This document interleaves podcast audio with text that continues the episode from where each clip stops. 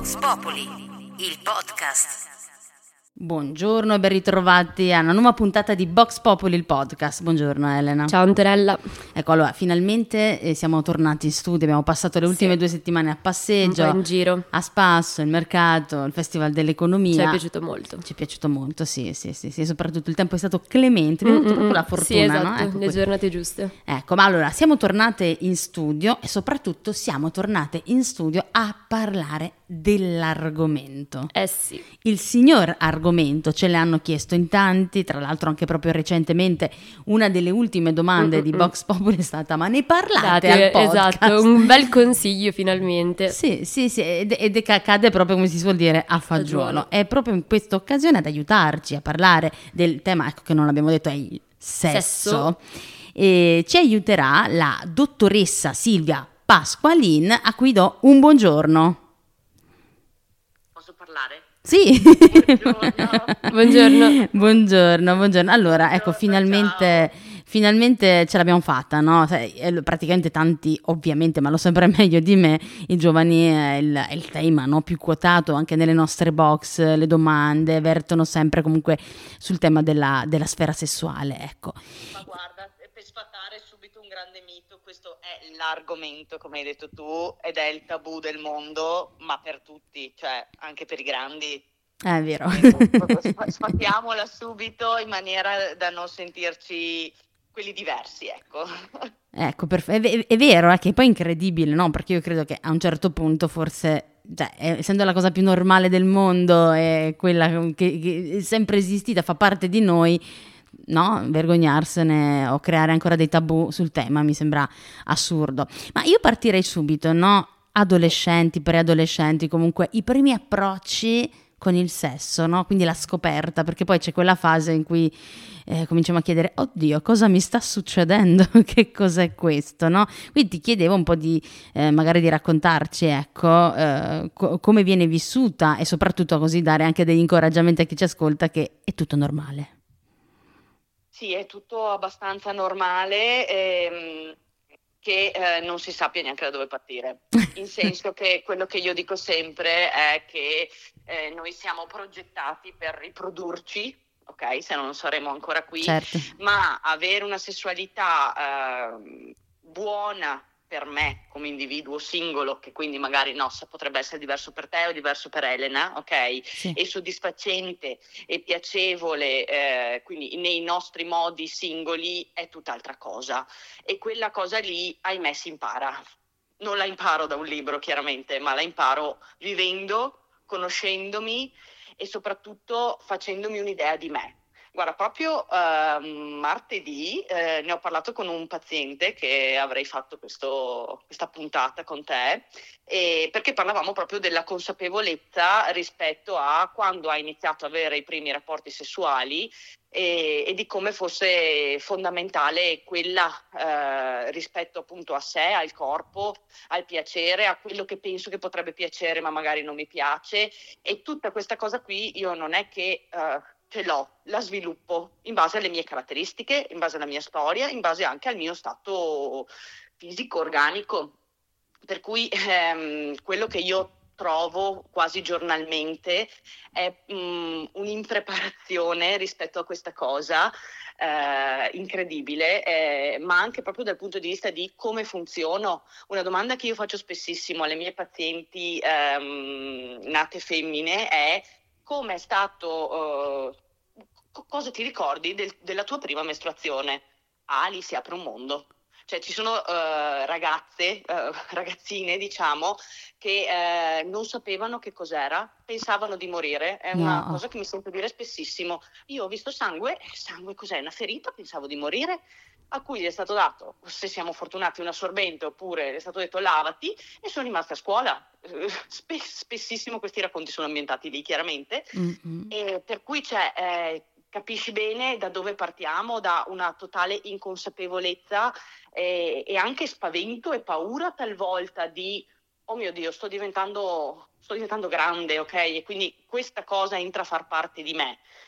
Per non parlare poi dei maschietti che eh, vengono completamente abbandonati a loro stessi eh, perché tanto è tutto meccanico, no? questa, Mm. questa grande parola che io beh, fermo sempre, no, no, in realtà no, non, non è proprio così, voglio dire, no, gli uomini non sono delle macchine. E, mm, mi è capitato proprio recentemente di avere delle persone che eh, soffrivano di fimosi, ok, che non se ne erano mai rese conto che avevano eh, dei rapporti dolorosi, ok, ma per loro era normale averli fino a quando poi non c'è stato Ah. l'incidente e dopodiché insomma la scena splatter ve la lascio immaginare. Però Mm, mm. prima proprio non c'era una consapevolezza di come dovrei no, funzionare, come il mio corpo dovrebbe rispondere in una maniera eh, sana dal punto di vista anche organico. Capisci bene che poi Sì. a, a- a cascata l'aspetto psichico, affettivo eh, delle domande viene abbastanza eh, lasciato correre, ecco, se non riusciamo neanche a prenderci cura adeguatamente dell'organico. Per cui poi cosa facciamo? Prendiamo e andiamo in cerca noi delle informazioni. Sì, sì. Su Il internet che- poi. Esatto. Ci sono tantissime adesso eh, informazioni buone, a mio parere, perlomeno quelle che poi mi ritrovo un po' a seguire io, ma c'è tanta anche disinformazione cattiva proprio, eh, non fatta per fare Mm. del male magari, ma trattata in, in una maniera superficiale, ma trattata in una maniera eh, un po' qualunquista, ok? Che secondo me eh, non c'è niente di peggio a riguardo. Ma Ehm, mi fa un po' cui- mm, pensare, no? Quando dicevi che una donna, una ragazza, no, che sente dolore pensa che sia normale. Anche il fatto che una ragazza possa pensare che sia normale che lei debba provare dolore, cioè proprio che già nella sua testa ci sia il pensiero che il dolore per una donna sia la normalità. Ah beh, ma questo è proprio un tema su cui io proprio batto tantissimo per proprio fare informazione, in senso che io, io credo sia successo a tutte noi, perlomeno quelle di una certa età, eh, poi mh, purtroppo anche alle giovanissime, mh, magari eh, questo purtroppo magari ce lo dice Elena, di dire eh vabbè ma è normale se ti fa un po' fastidio. Mm, No, mm, non è normale, cioè, mm, soprattutto eh, rispetto alla normalizzazione dei dolori delle mestruazioni o avere problematiche lungo il ciclo mestruale. Eh, ci è stato venduto per tanto tempo, a me, è a me è stato detto quella volta, ma signorina faccia yoga, ma Oddio. vedi? Cioè, senso, cioè, eh, io sono qui a tre brufen al giorno, se secondo te devo fare yoga? Mm. Eh, quindi sì, eh, è una cosa secondo me da, da infor- da- da sottolineare e da informare che non è normale né per il maschile né per il femminile provare dolore, eh, per esempio no, durante la sessualità o durante i rapporti sessuali o eh, nel caso appunto di individui femminili eh, durante eh, l- la mestruazione o il ciclo mestruale. Vuol dire che c'è qualcosa, va indagato dal punto di vista organico, poi eventualmente dal punto di vista psicosessuologico. Ecco, ma non pensi che potrebbe essere utile magari fare un'educazione sessuale eh, al femminile, ma con eh, uomini maschi destinatari? Quindi eh, io penso che spesso le donne no, si sentano un po' abbandonate, tipo tanto, che ne so, un ragazzo, ma com- cioè, lui non sente dolore, sta bene, riesce a portare a termine la propria soddisfazione personale e la donna invece vive questi drammi spesso e volentieri da sola, no? Eh, ma non soltanto in questo, anche nella, oddio, sono, sono- ho un ritardo, sono tanti timori che io vedo da donna e anche parlando con donne e vedendo altre donne, donne intendo sesso femminile, a prescindere dall'età, che eh, si sentono sole in questa cosa e che invece i maschi, eh, insomma, si fanno un po' i fatti loro, ecco. E eh, potrebbe essere utile che facessero loro educazione sessuale di donna, però, cioè che, che imparino a conoscere la donna. Beh, ma se pensi intanto, cioè, noi abbiamo in maniera transgenerazionale, si dice in terapia familiare, abbiamo le cose da donne, se Ecco. pensi, Mm-mm. ok? Quindi questa è una cosa che va oltre ai miei 34 anni di vita o eh, i 23, 20 di Elena magari, è una cosa che noi ci portiamo dietro da almeno, eh, noi prendiamo in valutazione eh, quattro generazioni, quindi almeno così ci sono le cose da donne. Questo implica anche un'estromissione, se vogliamo, cioè un, isolamento da parte no, del femminile, ma un'estromissione del maschile, se queste sono cose da donne. E per cui eh, va intanto corretta questa cosa, non nel senso che eh, io devo occuparmi dell'altro o dell'altra, ma è, è giusto che io conosca la persona con cui sto. ho provato a tradurre quello che dicevi tu, cioè, Sì, sì. eh, eh, e, la stessa cosa comunque io la vedo rispetto anche a, mm, al femminile, cioè a, a- a tante eh, donne, ragazze, chi si identifica tale, dovrebbe essere spiegato come funziona no, eh, un maschile, parlando chiaramente all'interno di una relazione o comunque di un incontro eterosessuale, eh, perché c'è tanta ignoranza anche lì oltre che eh, rispetto eh, il femminile verso il femminile, c'è tanta ignoranza anche proprio verso il proprio, eh, il proprio giardino. Per cui, secondo me, eh, la cosa utopistica sarebbe quella di a- avere una cosa approfondita per l'uno e per gli altri, per l'une, per, per Sì. una e per l'altro, ok? Ehm, questo non perché io devo occuparmi di te, ma perché eh, questo mi permette anche di empatizzare meglio con te, in quanto persona, in quanto persona con eh, magari no, delle caratteristiche o delle fragilità. Ho provato un attimo a- ad Sì, ampliare Sì, sì, la certo. tua, la tua proposta, capito? In senso che poi mh, veramente eh, quando io parlo con le persone in studio emerge, eh, emergono davvero degli stereotipi molto rigidi rispetto a queste cose qua per entrambi i, i generi proprio. E quindi se noi partiamo dall'inizio, cioè da no, la fine della scuola primaria assolutamente rispetto a eh, siamo fatti così, eh, siamo fatti cosà, lo trovo un buon principio. Il problema è che tutt'oggi è molto difficile poter avere una forma di libertà da parte dei professionisti che appunto si occupano dell'educazione affettivo-sessuale rispetto a questi temi. Io Certo. lo dico proprio qui, lo denuncio proprio qui. No, e Ehm, fai benissimo, e fai benissimo. Ma io poi eh, ho letto sul tuo sito internet che ti occupi anche in particolare della sfera LGBTQ, giusto? Ci vuoi raccontare un Mhm. attimino, mh, ecco, nello specifico di che si tratta, di cosa ti occupi di questa, di questa sfera? Ah, io nel corso dei miei prima studi, perché io me ne occupo eh, dalla famosa, dalla famosa, da una delle prime, dalla tesi triennale praticamente, e poi anche ne è diventato, anche con fortuna direi, il, il mio lavoro, eh, mi sono sempre interessata a tutta l'area dell'identità sessuale.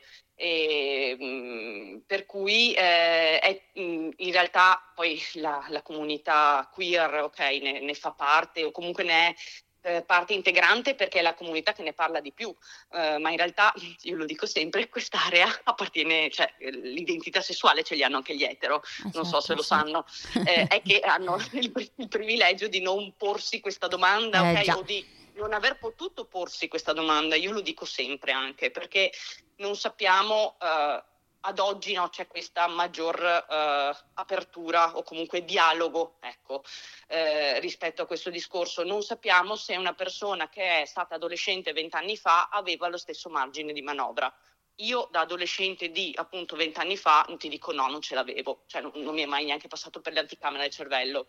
Ok, per cui eh, sì, è dal 2011 che mi interesso di identità sessuale, quindi di orientamento sessuale, di identità di genere, di espressione ehm, del sé ehm, per appunto la comunità queer, che è la comunità che sta veramente ehm, prendendo appunto lo spazio di visibilità che ognuno deve avere, ma eh, faccio anche molto proprio educazione, mi sento di dire, rispetto all'identità sessuale a- per tutti, perché eh, dobbiamo, secondo me, rendercene conto di avere un'identità sessuale che magari no, diamo per scontata, non ce ne rendiamo conto oppure non ne conosciamo le caratteristiche. Per cui, eh, ecco, da lì è iniziato il mio percorso di interesse, che ultimamente, ammetto, sta proprio eh, anche variando rispetto a eh, sensibilizzare, eh, chiamiamo no, l'area eteronormata su questa cosa anche per sé. Ok, allora io adesso passerei la parola ad Elena, eh, visto che appunto così lei eh, ti può riportare insomma delle domande, ecco, che chi è giovane come lei si fa in- intorno al tema del sesso. Allora, ciao, buongiorno. Ehm, allora, no, io innanzitutto volevo chiederti questa cosa, un po' come si mettono insieme queste due sfere della psicologia e della sessualità, perché si pensa solamente che il rapporto sessuale sia un qualcosa magari di fisico, di toccarsi, o che in realtà è proprio un'esperienza a tutti i sensi e questa cosa implica anche il benessere mentale, la capacità di sentirsi a proprio agio e provare appunto piacere in quel momento. E quindi volevo chiederti un po' come si rela- relazionano queste due sfere e quando ci sono magari delle, mh, mm, diciamo, disconnessioni, dis- eh, sì, un po' di disconnessione fondamentalmente, magari se si possono anche venire a creare dei disturbi. Eh, è un po' quello che intendevo prima uh, rispetto no, a uh, avere una coscienza di come mi sento io, che è no, l'area psico che dicevi tu adesso. Cioè, eh, dal punto di vista corporeo il mio corpo risponde, mh, mm, funziona, diciamo no, è funzionale, si dice, si usa questo termine, eh, ovviamente sempre parlando in una sfera uh, di all'interno della sessualità, scusatemi. E, e per, però se io non ho una sufficiente un'adeguata, chiamiamola, no, integrazione tra me e questo corpo che interagisce con l'altro in una maniera uh, intima, ok? Intima vuol dire vicina, e chiaramente possiamo sì creare del, del dissesto, cioè si crea no, eh, quell'avvallamento delle due zolle, ok, che eh, crea poi no, un, come si dice, un, uso questo termine per capire, c'è un trauma, c'è uno scossone mm-hmm. al sistema persona. Sì. Que- eh, forse è questo che intendi tu rispetto a no, poi magari eh, sviluppo delle problematiche o anche proprio delle psicopatologie. Quindi sì, può accadere questa, può accadere questa cosa se, eh, per esempio, faccio un esempio molto mh, mm, basic, non ho una sufficiente maturità emotiva e eh, psichica per affrontare determinate esperienze nell'area sessuale. Certo. E infatti anche. Non, so, sì, se, non so se ti ho risposto. Sì, sì, sì, sì. E, okay. um, e poi un'altra cosa che appunto volevo citare è oltre al sesso in generale che è visto ancora appunto come un argomento tabù per tutti, ma anche il masturbarsi. Nel senso ah, che molto spesso un po' ci si vergogna, soprattutto magari tra le ragazze, dire che si fa questa esperienza. Tra i ragazzi invece magari diventa un argomento, ma anche un po' per sentirsi un po' grandi anche nei confronti dei coetanei, però è un'esperienza importante e quindi volevo chiederti un po' nel, nell'educazione sessuale o comunque anche nella maturità sessuale della persona quanto questa fase è importante. E non sbagliata. Eh, guarda, fa, esatto faccio un inciso perché fo- e forse dovevo, anzi, senza forse dovevo farlo prima. Quando io parlo di sesso, di sessualità, dentro c'è tutta una gamma di esperienze, non parliamo solo di sesso penetrativo, ma può essere anche eh, appunto sesso orale, um, sesso anale, eh, petting, tutto ciò che gira intorno all'area. Quindi mh, mm, quando parlo di, di, sesso intendo tutto questo, ovviamente mh, mm, specificando nei casi in cui serve. All'interno della sessualità c'è anche la masturbazione, chiaramente eh, in solitaria, in compagnia, ehm, che eh, chiaramente mi porta ad avere un contatto tra me, la mia sessualità, eh, i miei genitali, scusatemi, e la mia sessualità che io ritengo per forza devo un po' conoscere, in senso che spesso sento delle persone che eh, non hanno mai provato, non si sono, soprattutto per appunto chi nasce femmina, si, eh, noi siamo mh, mm, eh, femmine biologiche, siamo un po' svantaggiate perché per guardarci bene dobbiamo munirci di specchietto, sederci Mm-mm. o a letto o nel bidet esatto. e guardarci i genitali. In più abbiamo tutto un apparato interno molto complesso che non possiamo vedere e questo secondo me genera anche delle fantasie un po' fantasmatiche, cioè chissà cosa c'è là dentro, ok? Che non ci agevola proprio nella conoscenza. Il maschile invece, avendo l'esterno, non dico che è più semplice, ok, però chiaramente già non devo mettermi lì a, a cercare, ok? Per cui eh, spesso sento persone eh, raccontare che non hanno mai fatto questa operazione no, basic, eh, ma che spesso ehm, si eh, affidano all'incontro con l'altro eh, e vedono nell'incontro con l'altro l'occasione per scoprirsi per la prima volta. Chiaramente questo può generare una grande delusione, a mio parere, perché l'altro, l'altra, può essere l'esperta, l'esperto, ok, del mondo, ma non sarà mai noi. Certo. E, e quindi si genera questo questo anche rischio, lo chiamo io, di poi creare questo bias di dire, oh mio Dio, è stato un disastro, evito. O comunque o anche cioè, mi affido a qualcosa che poi magari non è nelle mie corde, per cui un passaggio sempre buono da fare a mio parere è unirsi di questo specchietto, darsi un'occhiata e vedere anche che cosa vedo, idem certo. per, i, per, i, sessi, ma chiaramente eh, c'è questa discrimina secondo me per il femminile appunto per la conformazione proprio organica. E la masturbazione è una via per impararmi, ok? Mm-hmm eh, non lo, io non mi conosco eh, solo perché sono dentro di me, devo impararmi. Oppure non mi conosco perché mi hanno detto che il genere femminile funziona così o il maschile cos'ha. Devo scoprirmi in qualche maniera. Quella è una via. Chiaramente è, grande, è l'altro grande tabù, eh, infatti quando eh, io noto che la parola masturbazione genera una vibrazione nell'altro sì. quando la uso, e invece allora autoerotismo è già un po' più mm-hmm. blanda, quindi si entra sempre un po' dalla porta sul retro, ok? E, che ovviamente è la stessa cosa, ma proprio pensa a te anche solo il termine come muove diversamente. Sì, sì, concordo. E, esatto. E chiaramente mh, nella popolazione nata maschio è una cosa un po' più sciolta, diciamo, stiamo parlando sempre nella maggioranza dei casi, senza entrare in aspetti specifici. Sì, certo. Nel femminile anche, è, è, più complesso, ma eh, se pensate, io chiamo sempre il transgenerazionale da buona familiarista, quale sono, eh, togli le mani da lì. Certo. Okay.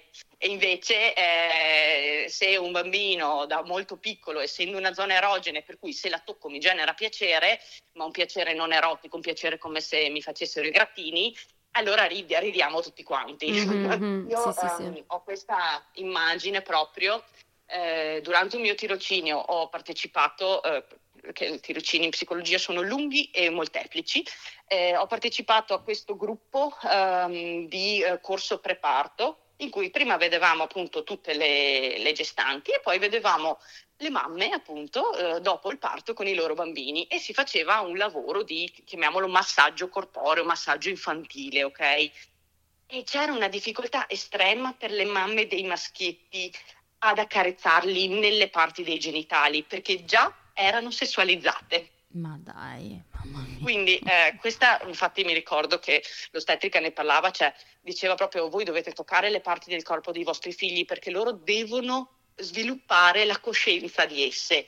E la coscienza noi la sviluppiamo dal giorno zero se non prima, anzi è stato comprovato, quindi ehm, è da lì che partiamo, no?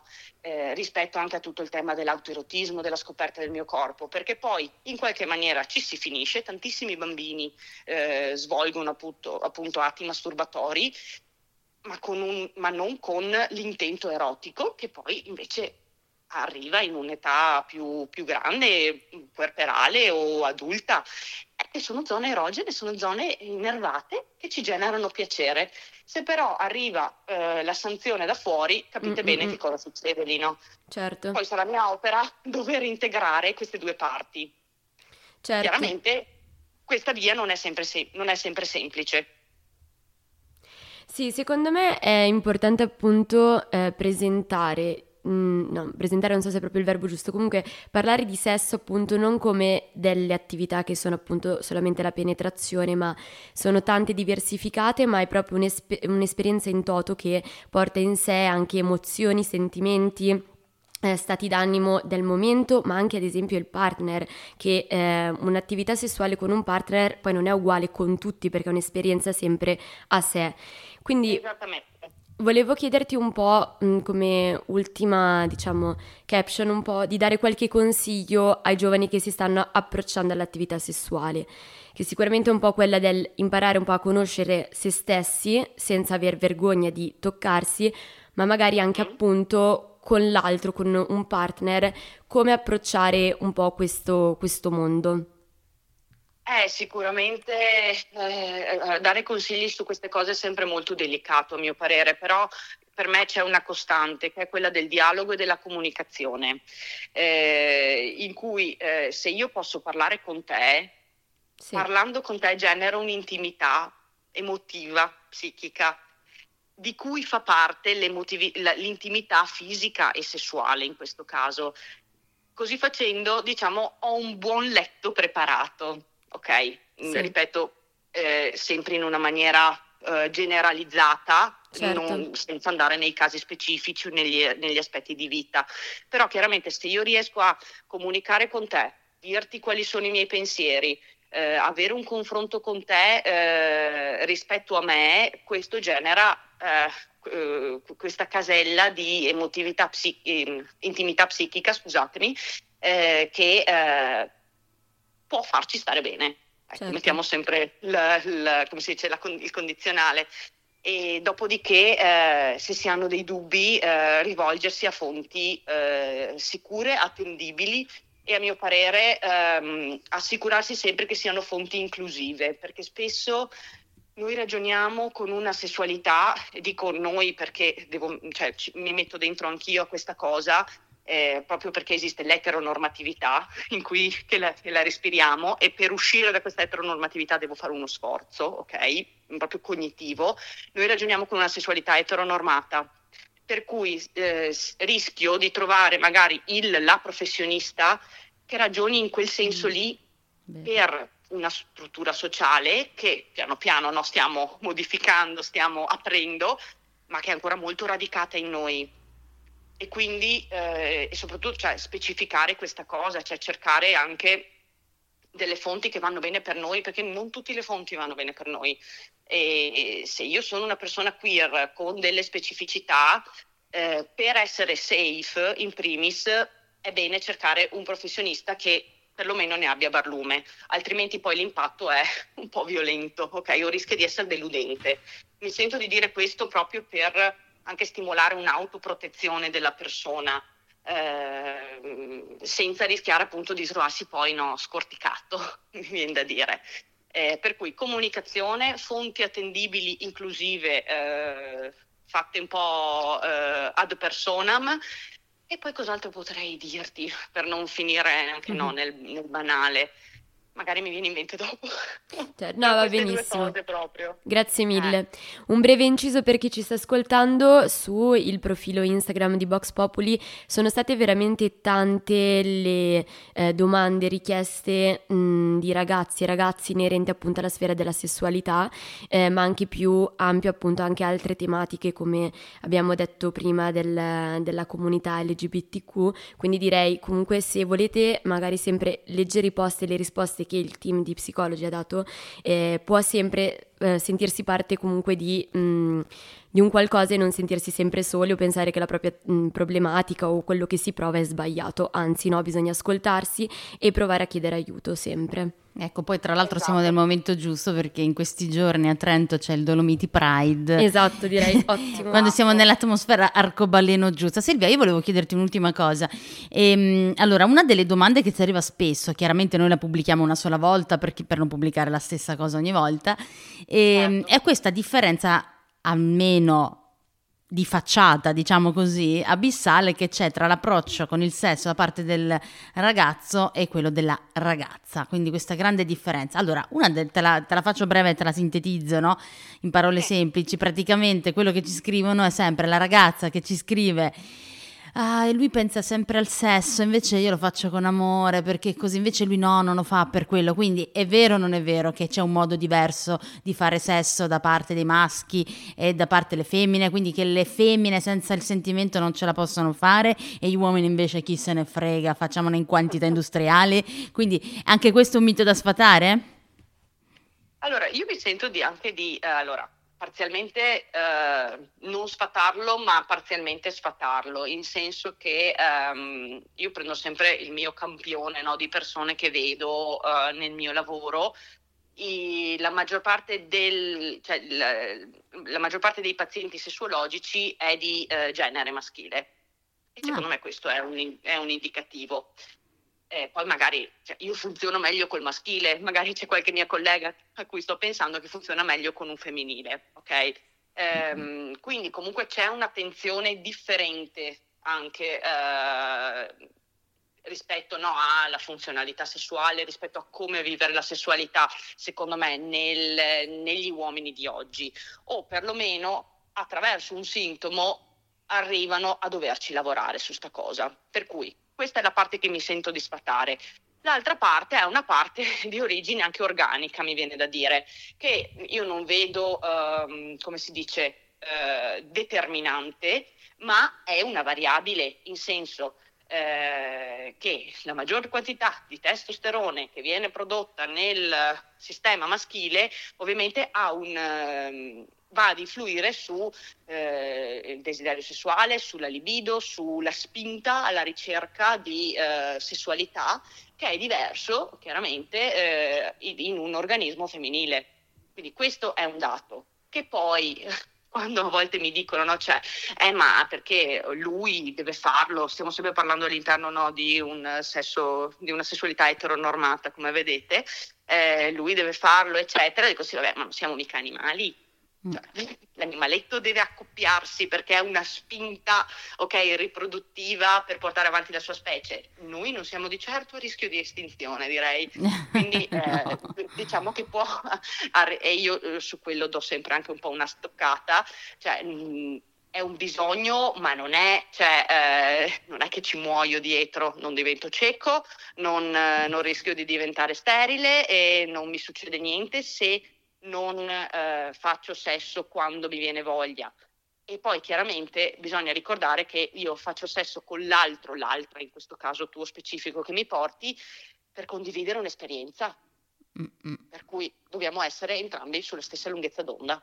Okay. Io dico sempre che per fare una relazione di qualsiasi tipo servono due persone. Certo. O tre, certo. dipende dai gusti. Però, parlando in questo parlando in questo frangente, ok? Sì, Quindi sì. bisogna essere in due, bisogna essere allineati. Ok, beh, noi a proposito di questo abbiamo parlato anche in un po' di puntate fa anche del poliamore, quindi insomma... Esatto, e... esatto ecco perché mi sento sempre di allargare la visione proprio per questo motivo, in senso che appunto magari io non faccio sesso a due, magari posso fare sesso anche con più persone contemporaneamente o in diversi contesti. Quindi sì, ecco ah, perché l'ho detto. Pensa che la puntata del poliamore è anche una delle più ascoltate di sempre eh, del nostro podcast. Quindi... Immagino perché è un tema uh, molto presente rispetto a un po' decostruire eh, le, le, relazioni monogame che ci hanno insegnato a essere le relazioni. Sì e invece, insomma, piano piano, tramite l'esperienza, tramite anche un'apertura, una divulgazione, io sto leggendo da... Eh, devo iniziare anzi a leggere il libro di Dania Piras, che lei fa una uh, buonissima divulgazione sul tema, uh, che è appena uscito, Un poliamore così grande, mm. proprio per anch'io come professionista informarmi in materia, perché vi garantisco, anche per noi c'è pochissima letteratura a cui fare riferimento, per cui lo stiamo scoprendo un po' tutti insieme. C'è una letteratura sì americana, eccetera, ma come eh, italiana, americana, eh, statunitense, ma come italiana c'è poca roba, per cui eh, per informarti in materia devi spulciare tu, devi avere un interesse tu e soprattutto secondo me è molto utile anche confrontarsi con eh, le persone che vivono delle relazioni non monogame in questo caso. Volevo fare questo inciso perché appunto è un po' il tema anche mio del momento.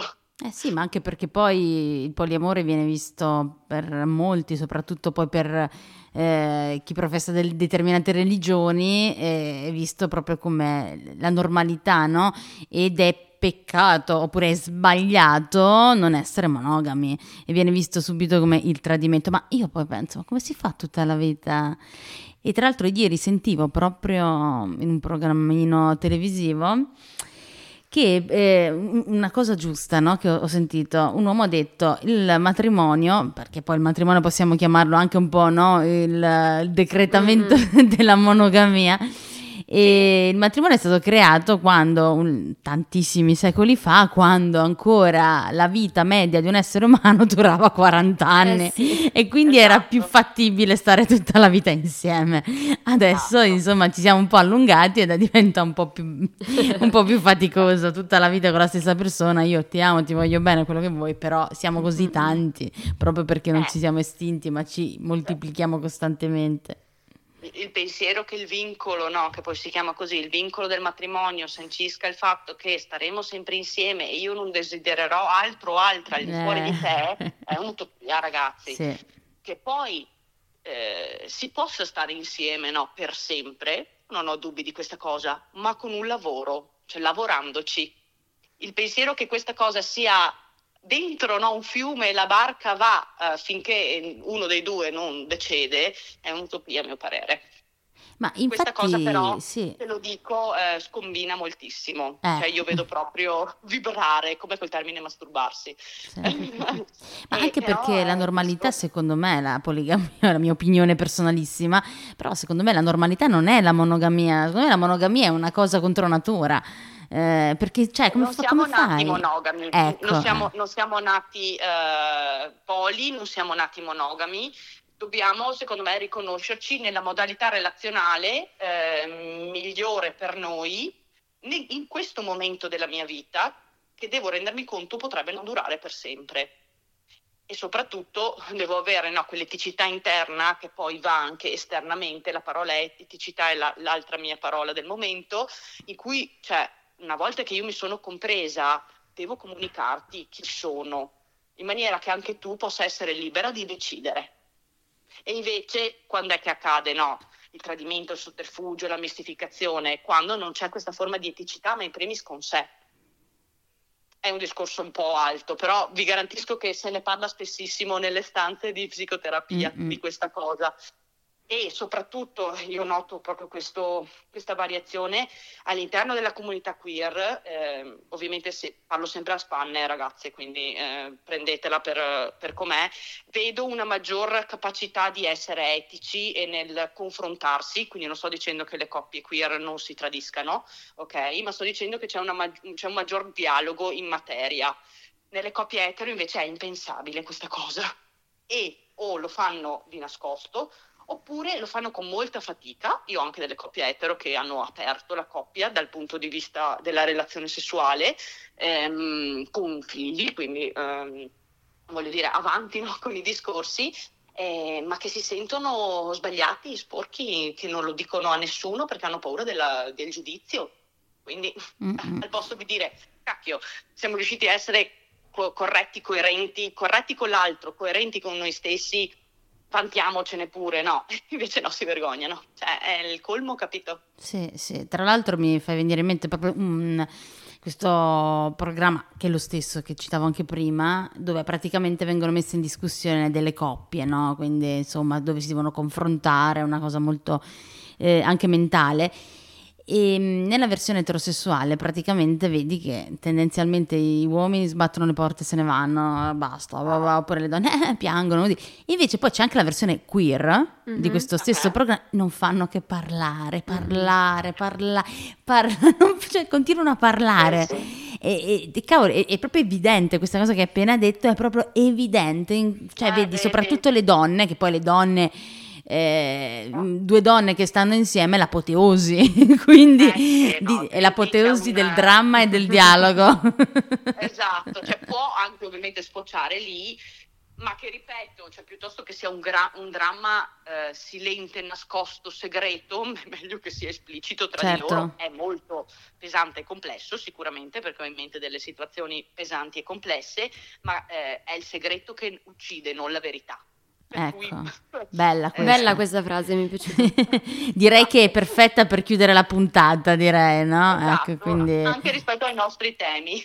Sì, Esatto, sì, sì, è vero, è vero. esatto. Anche io credo che comunque il tuo intervento in questa puntata sia stato molto confortante per chi ascolta, perché comunque ci hai aiutato anche a raccontare che non c'è niente di male, perché il problema del sesso è questo, no? il tabù che c'è intorno, Ah, sì. sembra tutto sbagliato, no? Perché è un retaggio che ci portiamo avanti e che non riusciamo proprio a, a- a togliercelo di dosso e invece dovremmo, ecco, si stanno facendo dei passi, siamo in un periodo storico in cui si tenta di fare dei passi di nuovo indietro e quindi, e quindi dobbiamo batterci ancora di più affinché questo non accada. E nel bene e nel male, anche nel nostro piccolo, insomma, io credo che si Sì. possa fare, anche noi penso che abbiamo fatto un passo oggi eh, in avanti cercando di, quindi non è che serve per forza fare eh, grandi cose, Esatto, no? Perché le persone esatto. pensano che devono per cambiare il mondo debbano per forza andare in No. piazza e rischiare le botte, invece Esatto. non è così, si può fare anche No, no, io, io sono grande fan, ma da tanto tempo, di piccole goccioline. Cioè, io sono già contenta se una gocciolina entra dentro, perché quella gocciolina lì poi può muoversi. Sì. la rivoluzione non la faremo né io né te né Elena, ok? Mm-mm. Eh, però possiamo fare il nostro così. Sì, Sì. sì, assolutamente e penso che oggi l'abbiamo fatto perché tra l'altro è una gocciolina questa puntata che resterà in maniera permanente in tutti Sì. eh, i siti di podcasting, quindi ascoltabile per sempre. eh, quindi insomma Ah, questo è sicuramente eh, eh, beh, il potere poi no, di, di internet. Sì, Ehm, sì, troverai insomma su Spotify, su Amazon, Google Podcast, Apple Podcast, insomma tutti, tutti, tutti i luoghi possibili, Audible che ci piace sempre dirlo, tutti i luoghi e sambaradio.it ovviamente, ecco quindi tutti i luoghi dove si può ascoltare il podcast praticamente. Silvia io ti ringrazio veramente tantissimo di essere intervenuta nella nostra voi. puntata. Grazie mille. Ecco, e ecco, spero che magari nella prossima stagione di Box Populi, perché sai, andrà a finire con la prossima settimana in concomitanza con la fine della scuola. Chiaro, Ehm, chiaro. ecco, spero magari di poterti ricontattare l'anno prossimo per parlarne ancora, perché Certo. penso che sia un tema infinito questo Vasto. qui. Certo, certo. No, Fantastico. guarda, potremmo avere ore e ore di dialogo Sì, infatti. cose. Cioè, nel senso abbiamo toccato anche tanti temi e se, se vorrete eh, dedicarvici a uno in particolare sono Molto volentieri, grazie E mille, veramente. insieme. Grazie. va bene. E ti auguro una buona giornata, intanto buon lavoro. Grazie anche a voi. Arrivederci, grazie. Ciao, ciao. Ciao, ciao. La dottoressa Silvia Pasqualin, che è stata la nostra ospite in questa puntata, potete anche trovare insomma il, um, Sito. su internet. E anche su Instagram ha un profilo che taggeremo poi anche noi nelle stories. Sì, com- silviapasqualin.com. Com. Sì, com. Va bene, allora io direi che siamo in chiusura. Questa era la terzultima Urca. puntata della prima stagione di Vox Populi, che devo dire bella corposa, Sì, veramente una quantità di puntate rilevanti. La prossima settimana avremo come ospite, l'ultima ospite della Mhm. prima stagione. Eh, sì, perché mancano due puntate, però insomma l'ultima puntata vogliamo stare un po' da sola, Esatto, no? chiacchieriamo Eh, un po'. chiacchieriamo, tiriamo un po' le somme di questa prima stagione, ripercorriamo anche i momenti no, più eh, in- intensi, più forti, più Mm-mm. interessanti, che ce ne sono stati veramente tanti. Sì. E eh, la prossima puntata, quindi l'ultima ospite, una, una donna, un'attrice, una sceneggiatrice, una giramondo, è Paola Cagliari che sarà nostra ospite. Va bene, Elena. Noi vi ricordiamo il nostro profilo Instagram, boxpopuli underscore it, dove ci sono tutte le informazioni, escono sempre nuovi post, quindi potete aggiornarvi, oppure scriverci all'email boxpopuli.it. Allora, una buona giornata a tutti e alla prossima! Ciao a tutti!